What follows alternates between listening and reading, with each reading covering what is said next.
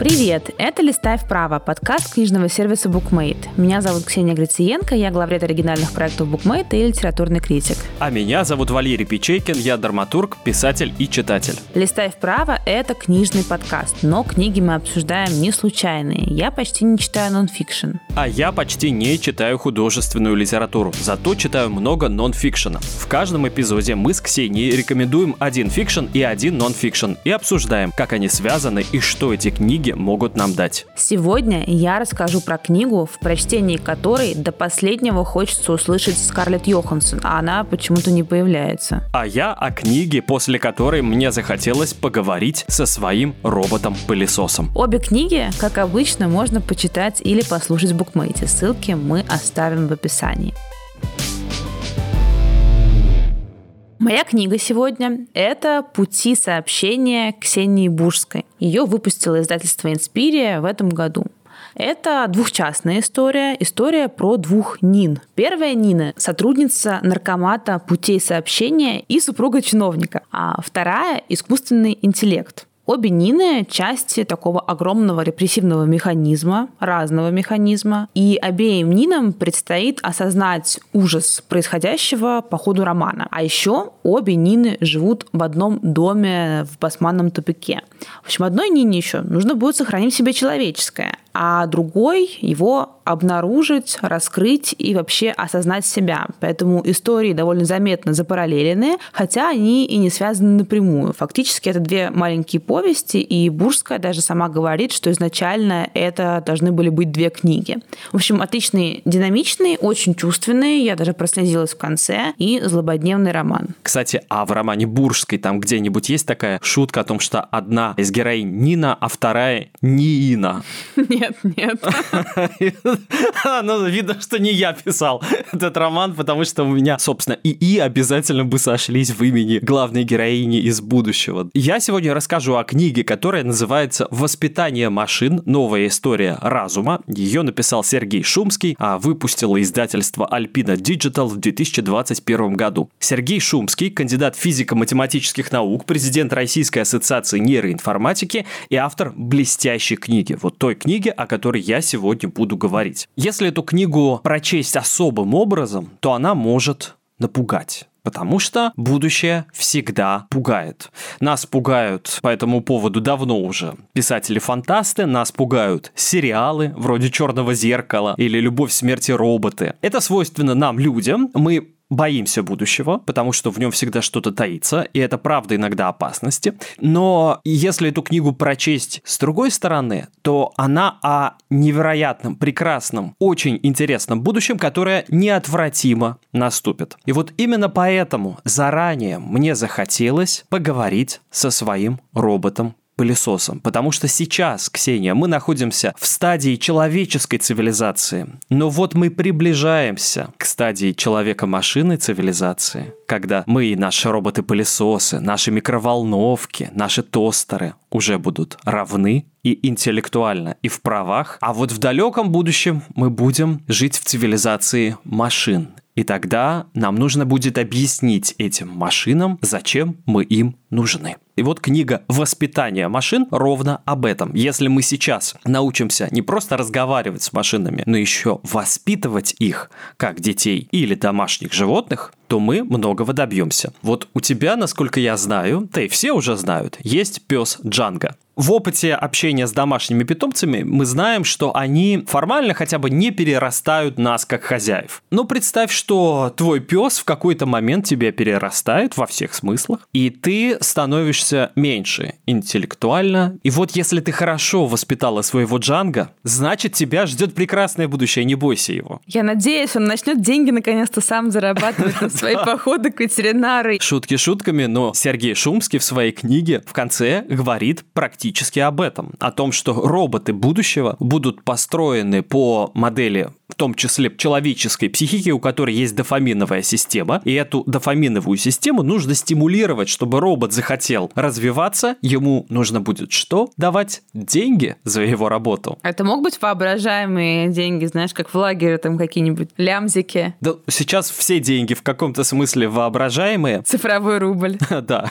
Вот сейчас мой робот-браслет сказал мне, что я достиг дневного показателя по калориям, хотя я ничего не делал, сидя за столом. У тебя просто сердечко забило слишком сильно от да, разговора да, да. со мной. Он подумал, что ты бежишь. Кстати, вот этот пример с фитнес-браслетом, это же очень, на самом деле, яркий показатель того, как мы уже начинаем буквально соединяться с нашими гаджетами. Это то, что Сергей Шумский называет экзокортекс. Это продолжение, по сути, нашего тела. Наш смартфон, наш фитнес-браслет и даже в каком-то смысле все гаджеты дома — это наше продолжение. Просто смартфон — это действительно очень близкая вещь. Мы держим эту штуку в руках каждый день по много часов, и вот мы начинаем срастаться с этими вещами. Ту-туру-туру, инспектор гаджет. Помнишь, был такой мультфильм? Нет, не знаю. Я знаю мультфильм про сросшихся котопса, вот только про них. Ну, там не было гаджетов, а инспектор гаджет, да, есть. У него там и шляпы такие всякие приспособления вытаскивались.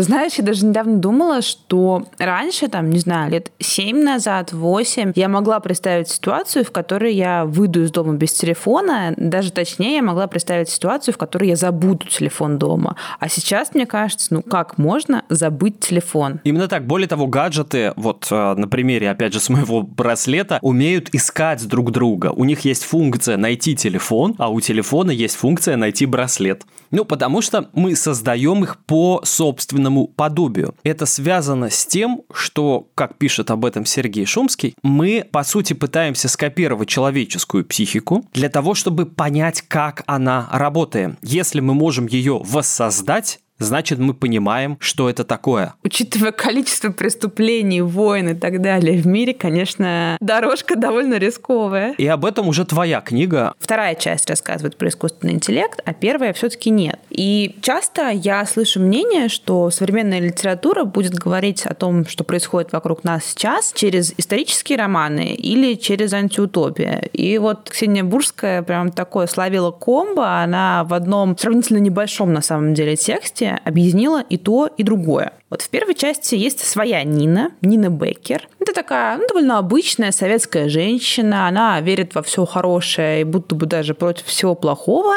И однажды она знакомится с соседкой Ганечкой. Между ними завязываются довольно крепкие отношения. Они дружат с семьями, отдыхают на даче. Это вообще, знаешь, такая красочная часть. Заметно, как Бурская любит своих героев и всю эту историю. Я читала, что прототип этой Нины — это прабабушка Бурской, и все адреса там настоящие настоящие, даже дача настоящая, и сама Бурская на ней бывала. Я думаю, что тебе, как человек, который любит Москву и часто про нее говорит, очень бы понравился этот текст, потому что он очень московский. Я сама в Москве бываю редко, и я редко встречаю ее в литературе, потому что петербургских текстов очень много. Петербургский текст — это, в общем, целый пласт литературоведения. А с Москвой как будто бы сложнее, и очень классно, что появляются сейчас какие-то произведения, которые, в общем, этот ландшафт меняют. По этой книге хочется, конечно, прям сходить на экскурсию какую-то. Представь, такая летняя Москва, вкусная еда, страна вот такая шагает светлое будущее.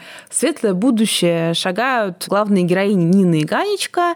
Они все время строят планы, они вот так вдохновлены жизнью, и они не знают совершенно, что впереди расстрельные списки, впереди враги народа, и, в общем, к середине этой истории они с этим сталкиваются. И ситуация развивается довольно трагически. Вторая часть, разумеется, тоже трагическая. Нина там другая. Ее хочется назвать Алисой, потому что она искусственный интеллект. Живет она в мире недалекого будущего, через 20 лет от нашего времени. Это тоталитарная Россия, Россия после некой изоляции. И в сущности она очень похожа на наш мир, доведенный до предела. Если все наши опасения вот взять и реализовать в одном тексте, получится, наверное, вторая часть путей сообщения. И, наверное, такие антиутопии, конечно, самые страшные, потому что это не особенно антиутопия, как будто бы это что-то реалистичное. Это, конечно, такой махровый Урал, за всеми следят, люди носят такие меткие хеликсы, путешествовать некуда, оговаривать власть невозможно, причем невозможно даже в своей квартире.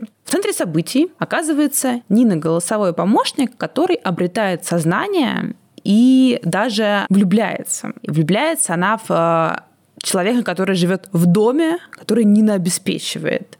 Это Даниил, он курьер лаборатории карательных экспериментов. И удивительно, что несмотря на то, что Даниил человек, он тоже, как и Нина, в некотором смысле обретает сознание, потому что он понимает, что машина, частью которой он является, действует не ради блага, а, в общем-то, фактически убивает невинных людей. И Сделанного, конечно, уже не воротить, но все-таки исправить ситуацию Даниил хочет, и он хочет спасти сына арестованной им же девушки. А Нина, искусственный интеллект, который появляется здесь, готова внезапно бороться за справедливость. Хотя всю жизнь она тоже, как и Даниил, этой справедливости противоречила. И она готова стать ему помощником в такой довольно рискованной и противозаконной авантюре. Истории параллельные, как я уже говорила. Там довольно много не только каких-то смысловых, очевидных пересечений, которые, в общем, читаются даже из моего рассказа, но и каких-то общих деталей. Например, а, герои второй части находят фотографию героев первой части.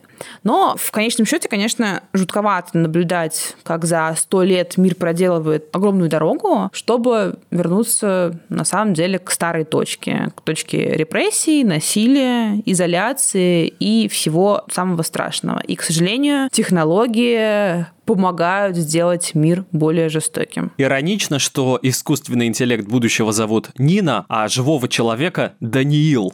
То есть а, в имени живого человека вот то самое ИИ, которое сегодня вставляют куда угодно, ИИ или АИ, одна из российских нейросетей, которая писала стихи в стиле Пушкина, разработанная одним российским банком, называлась Аида Пушкин. Поэтому это сегодня вставляют везде, ну, потому что это не просто мода, это действительно очень важная штука. Я очень рад, что я сегодня об этом разговариваю. Интересно, что ты сказала, что Нина из будущего влюбляется в Даниила, я, конечно, не мог не вспомнить, откуда взялось слово «робот». Это слово из пьесы Карла Чапека. И вот в этой пьесе роботы это такие живые машины, и вот у них те же свойства, что у людей, кроме одного, они не умеют влюбляться.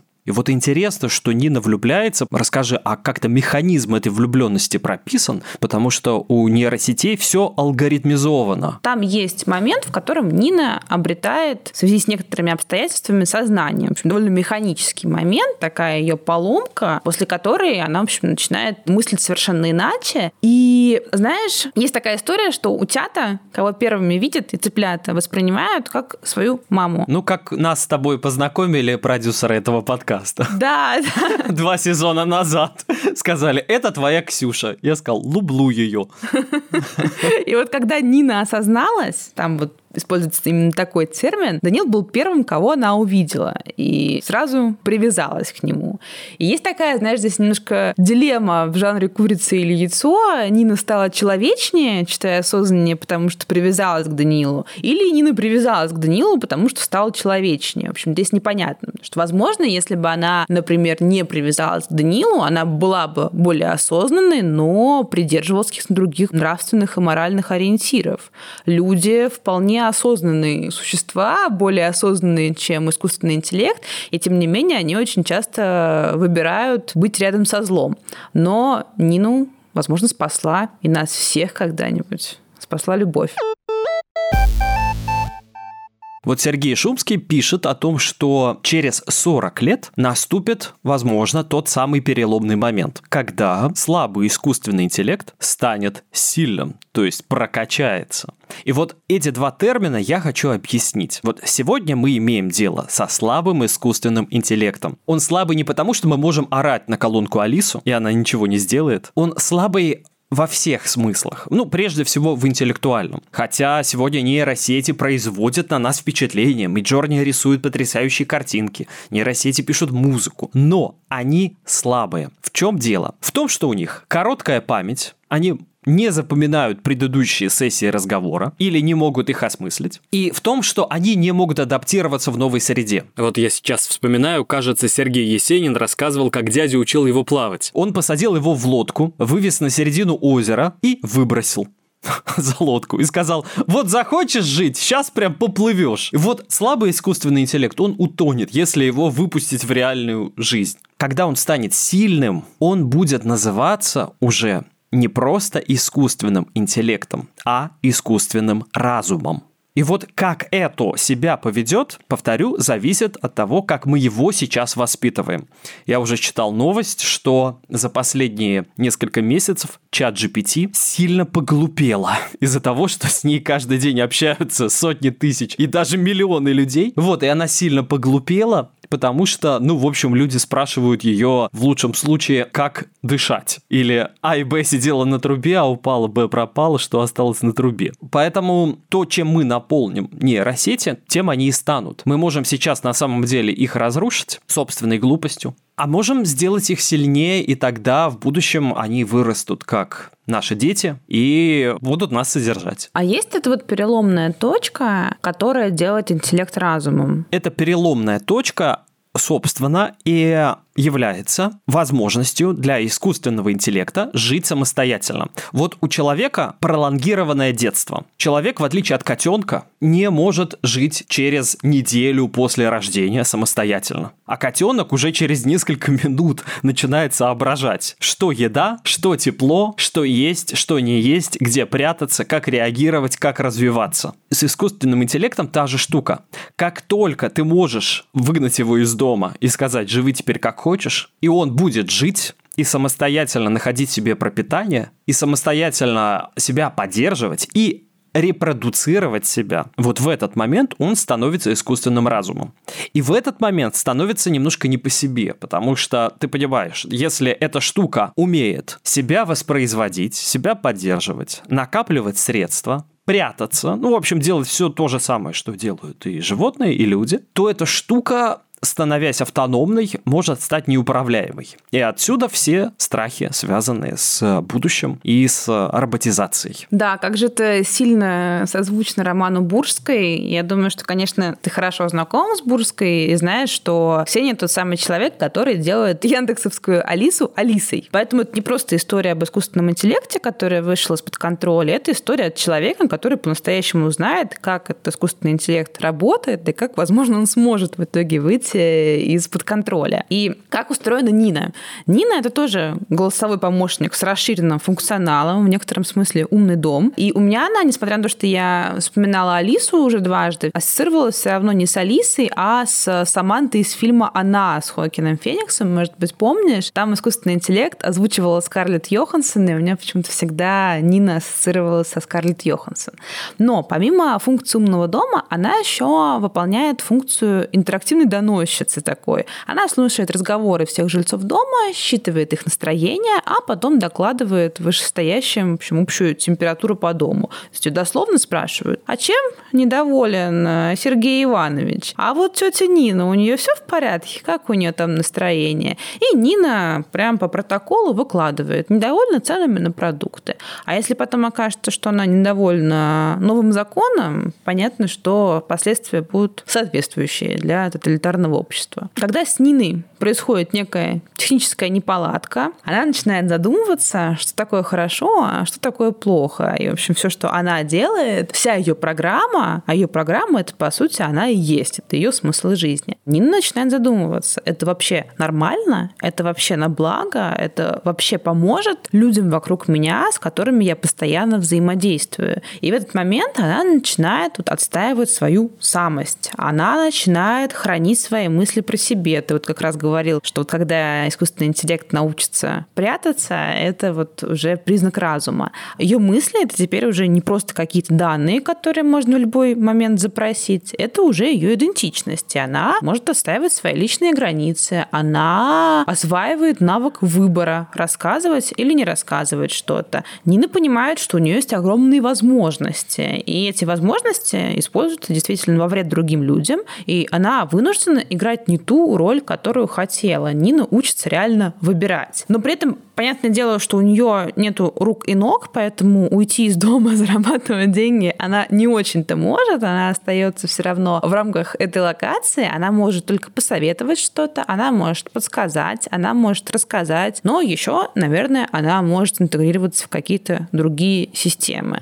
Но при этом ее мечты как раз связаны с довольно человечными желаниями. У Ниды формулируется в самом начале главное желание — это ванна. Она хочет принять ванну. То есть оказывается, что на самом деле мечта о самости для искусственного интеллекта — это не только какие-то такие метафизические категории, это обретение материального тела и, в общем, принесение какого-то удовольствия этому телу, там, пузырики, вот это вот все. Это очень трогательно. Нина все время говорит про ванну, и это прям максимально мило выписано в Буржском. Мне очень понравилось. Ну, кстати, у будущего искусственного интеллекта появится возможность обладать телом, если он сможет создавать роботов, наделять их сознанием, и это сознание, как обновление операционной системы, перепрошивать.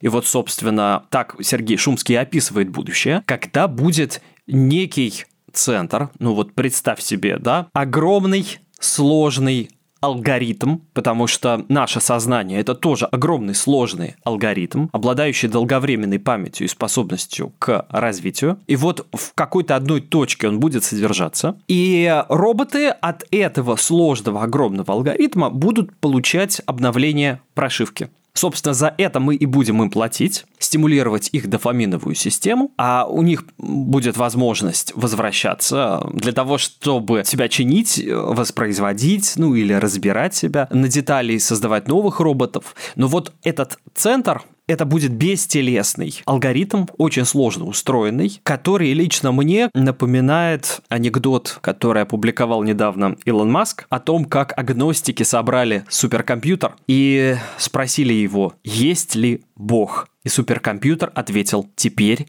есть. И вот эта штука, которую мы называем сильным искусственным интеллектом, она действительно будет напоминать бога агностиков, бестелесное существо, обладающее самой большой памятью на свете, решившее проблему, которую в свое время поставил Умберто Эко. Он отвечал на вопрос о том, сколько времени нужно для того, чтобы прочесть только самые главные книги человечества. И как ты думаешь, сколько? Может быть, 10 тысяч часов. Умберто Эко подсчитал так. 4 дня на каждое из произведений, приведенных в словаре Бампиани, дадут в итоге 65 400 дней. Разделите на 365, и окажется, что это почти 180 лет. Ну, это зависит от количества главных книг, конечно. Но для искусственного интеллекта в этом нет никакой проблемы, ты понимаешь? Он сейчас уже в себе их содержит, просто он не может их осознать, понять сделать частью своего опыта, интерпретировать, хотя в нем уже есть зачатки. Всего подобного, и как кто-то из ученых сказал, он ребенок инопланетян, потому что у него есть уже весь набор человеческих знаний, но у него нет человеческого тела,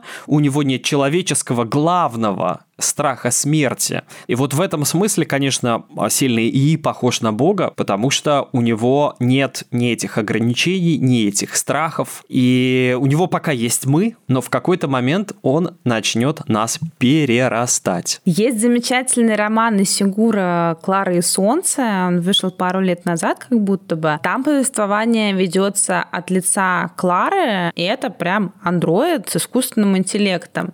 И у нее тоже есть Бог. Она верит в то, что Солнце обладает некими божественными способностями, потому что она, в общем, наблюдала разные события, связанные с действием солнечных батарей, и у нее все это так сложилось в стройную картину, в которой Солнце, которое появляется, уходит э, и так далее. В общем, может, например, кого-то спасти, излечить кого-то. И это очень хороший текст, кстати, я его рекомендую почитать вместе с текстом Буржской. А я вспомнил, конечно же, Акутагаву с его рассказом Минзура Заили. Это коротенький рассказ, но очень точный, о том, что изобретено такое устройство, которое называется Минзура Заили. Это, по сути, весы, куда можно положить книгу, и эти весы скажут, насколько она тяжела, как бы калорийна, как много в ней смысла. На самом деле сегодня это реализует в интернете система рекомендаций или отзывов, но в будущем для этого можно будет приспособить искусственный интеллект, потому что для него встанет очень важный вопрос для него и для нас. Как отделить хороший текст от плохого? Слушай, это мне в работе бы очень понадобилось. Ты знаешь, как определить, какого автора звать э, написать нам сериал? Ну, например, Валерий Печейкин.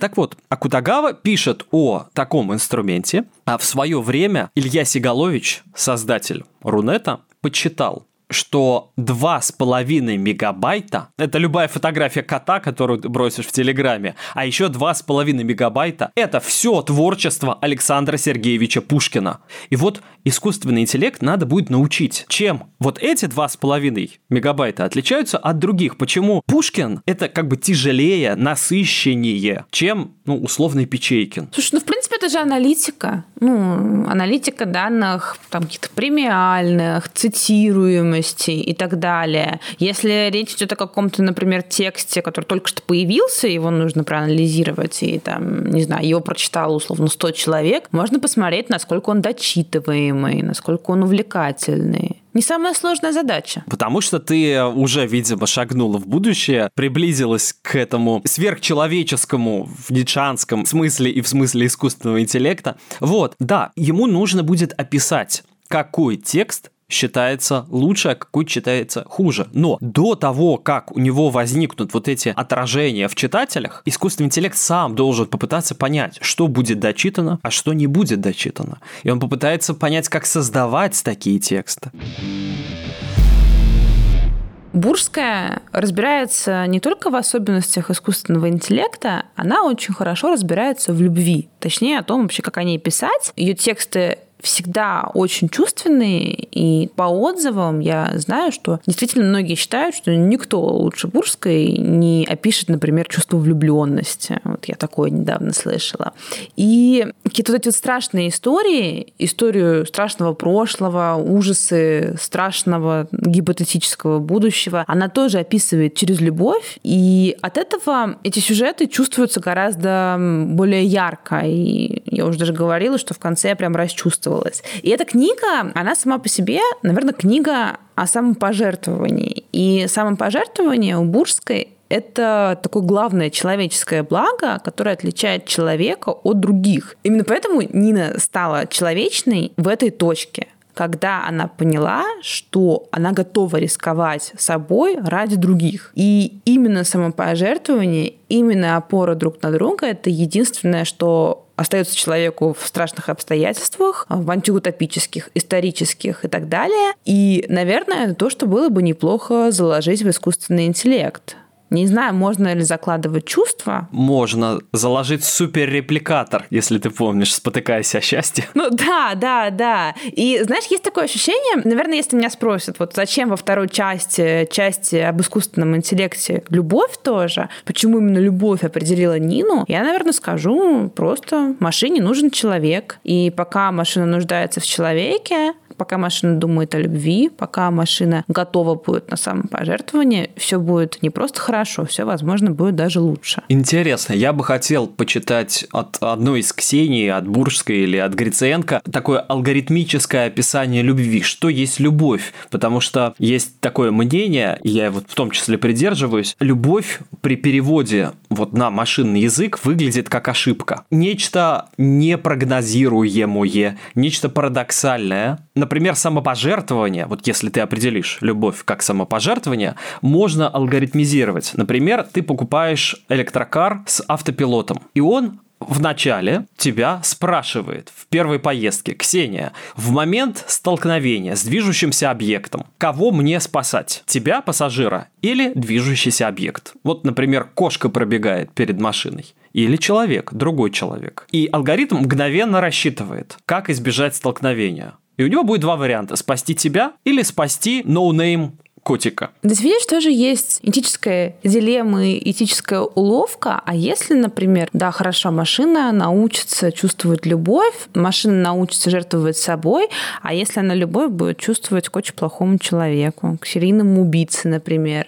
И получится, что да, машине нужен человек, а если этот человек, это, в общем, злодей, тогда машина будет выполнять какие-то злые приказы, и мы тоже окажемся в антиутопии. Ну да, более того, мы уже знаем, что такие машины есть. Любой пистолет в руках злодея – это машина в руках злодея. Это промо фильма «Оппенгеймер». По сути, да. Мы хотим жить в мире Барби. Вот. А живем в мире Оппенгеймера. Поэтому вот, да, здесь тоже одна из человеческих драм развивается прямо сейчас на наших глазах. Все будет хорошо, когда просто человека, наверное, не будет. Вот машины с машинами, я уверена, будут жить в мире и согласии. Ты, кажется, процитировала Сталина. Есть человек, есть проблема, нет человека, нет проблемы. Тест. Я у Яндекс GPT спросил, как звучит имя Ксения.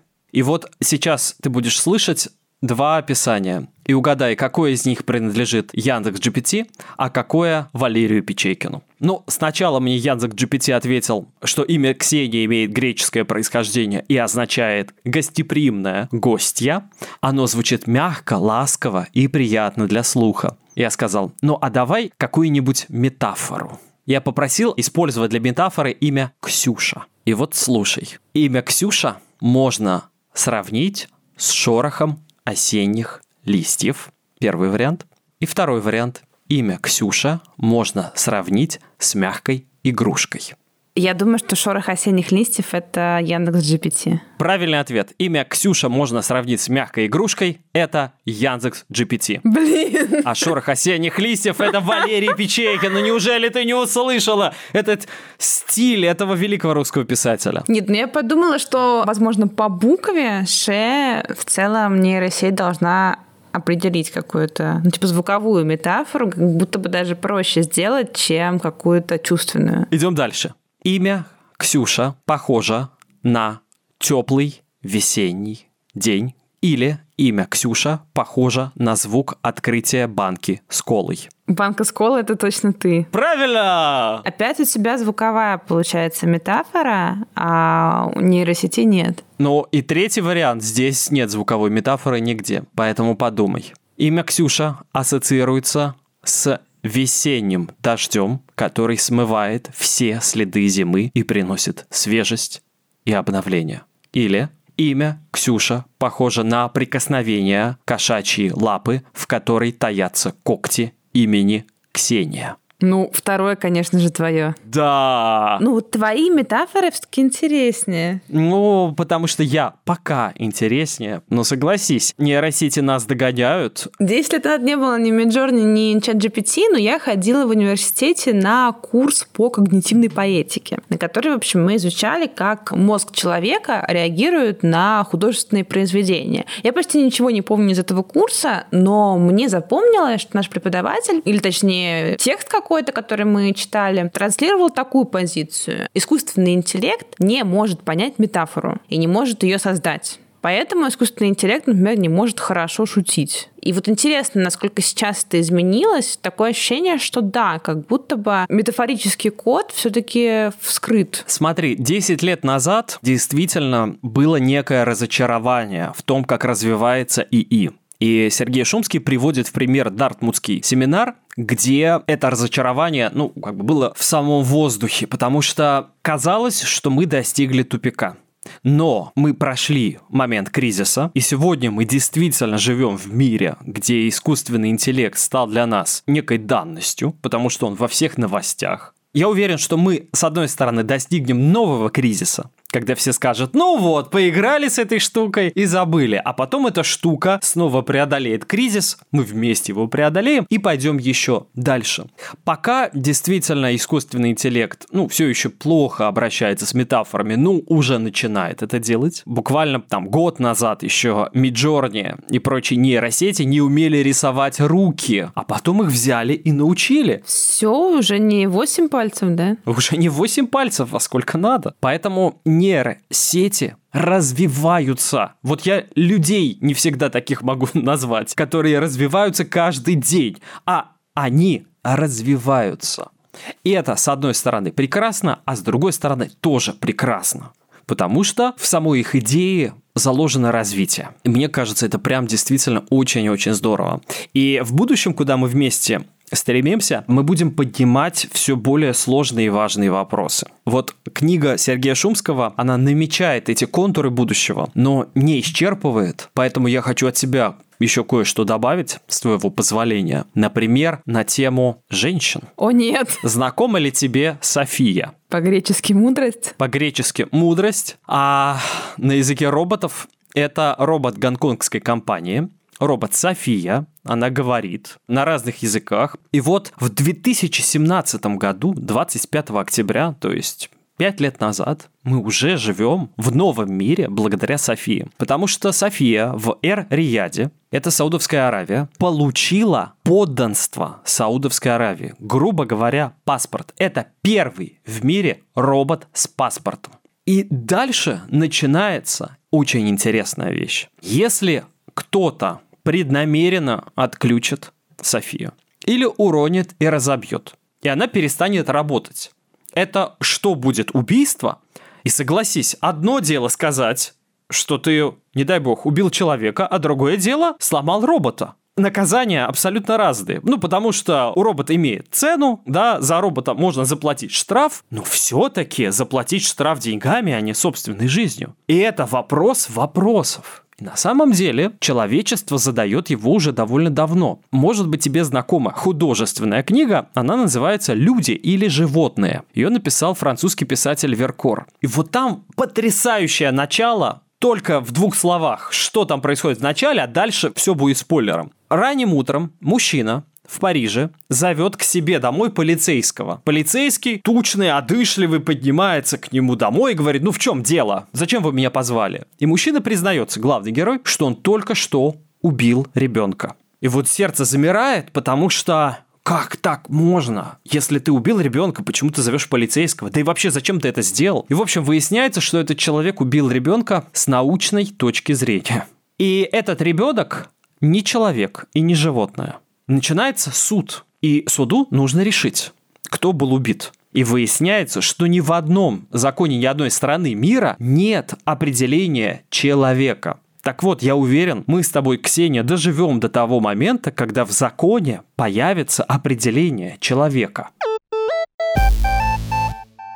Я нашла, что Бурская иронизировала, как мне кажется, немножко над гендерными стереотипами и так далее. Нину назвали Ниной, значит, она женщина. И вот такая вот есть цитата.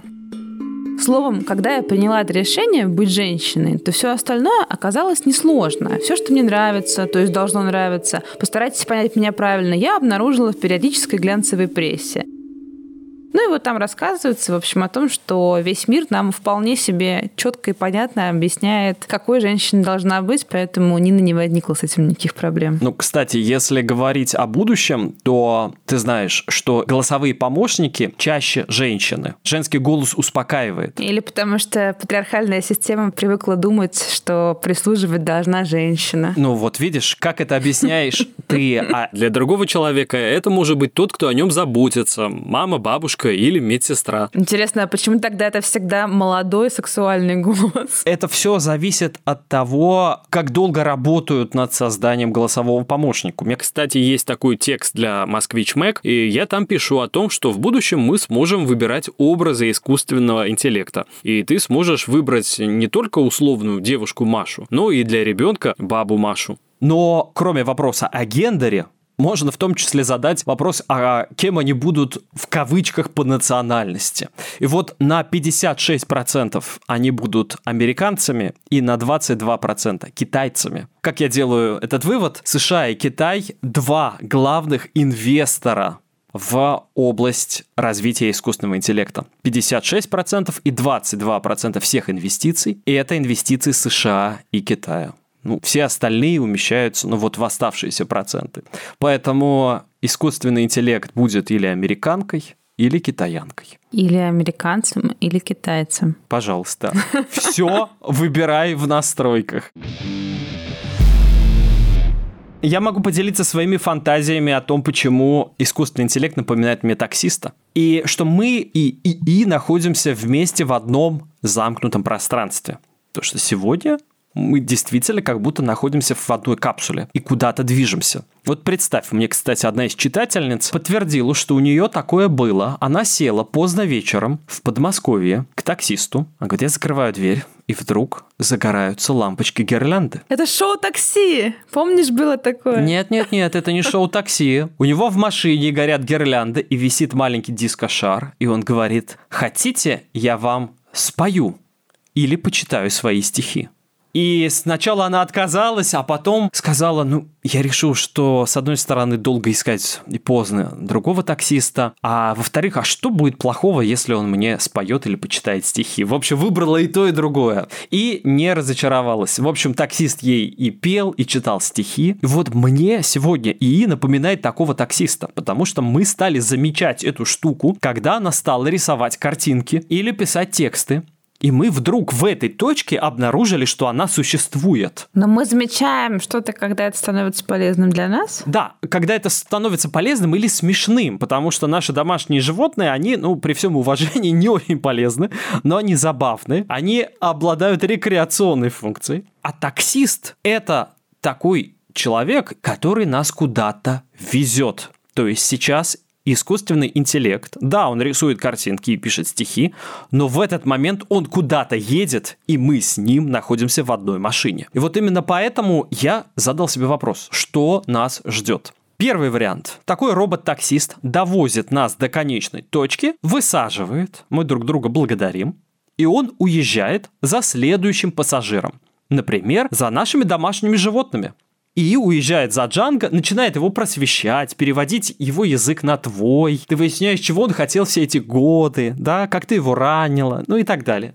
Он начинает писать романы, ты начинаешь делать на них обзоры. Это первый вариант. Второй вариант. Робот-таксист довозит нас до конечной точки и уезжает по своим делам. То есть он не едет ни за кем, он едет дальше. Какие у него дела? Мы не знаем.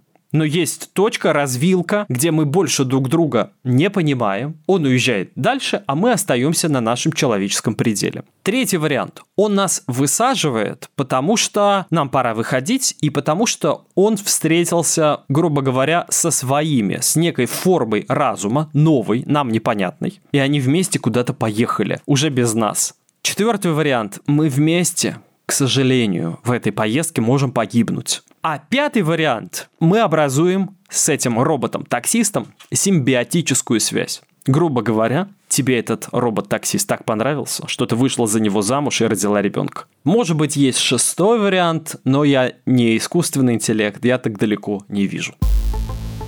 Обе книги, которые мы обсуждали, и «Пути сообщения», и «Воспитание машин» можно почитать или послушать в букмейте. Ссылки ищите в описании. Это последний выпуск этого сезона. Мы записали их целых 10 и уходим на небольшой, я думаю, заслуженный перерыв. Спасибо вам всем, что слушали, лайкали, подписывались, писали комментарии и даже иногда писали отзывы. В целом вы можете продолжать это делать. Если вам нравится то, что мы делали, наш подкаст «Листай вправо», но вы еще не лайкнули и не написали отзыв, сейчас самое время. И напоминаем, что наш подкаст есть везде, где только могут быть подкасты. Яндекс Музыка, приложение Букмейта, Apple подкасты, Google подкасты, CastBox, YouTube и прочее. А еще у Букмейта есть телеграм-канал, который так и называется Букмейт. Ссылка на него тоже будет в описании. Обязательно подписывайтесь на него. А, разумеется, еще на наши каналы с Валерием. Мой жуткая и Валерия злой мальчик. Там мы будем в перерыве между сезонами. С вами был подкаст букмейта «Листай вправо» и его ведущие люди Валерий Печейкин и Ксения Грациенко. А этот эпизод вместе с нами делали продюсер Бетси Исакова, редакторка Лиза Каменская, звукорежиссер Калера Кусто и никакой искусственный интеллект здесь не участвовал. Пока всем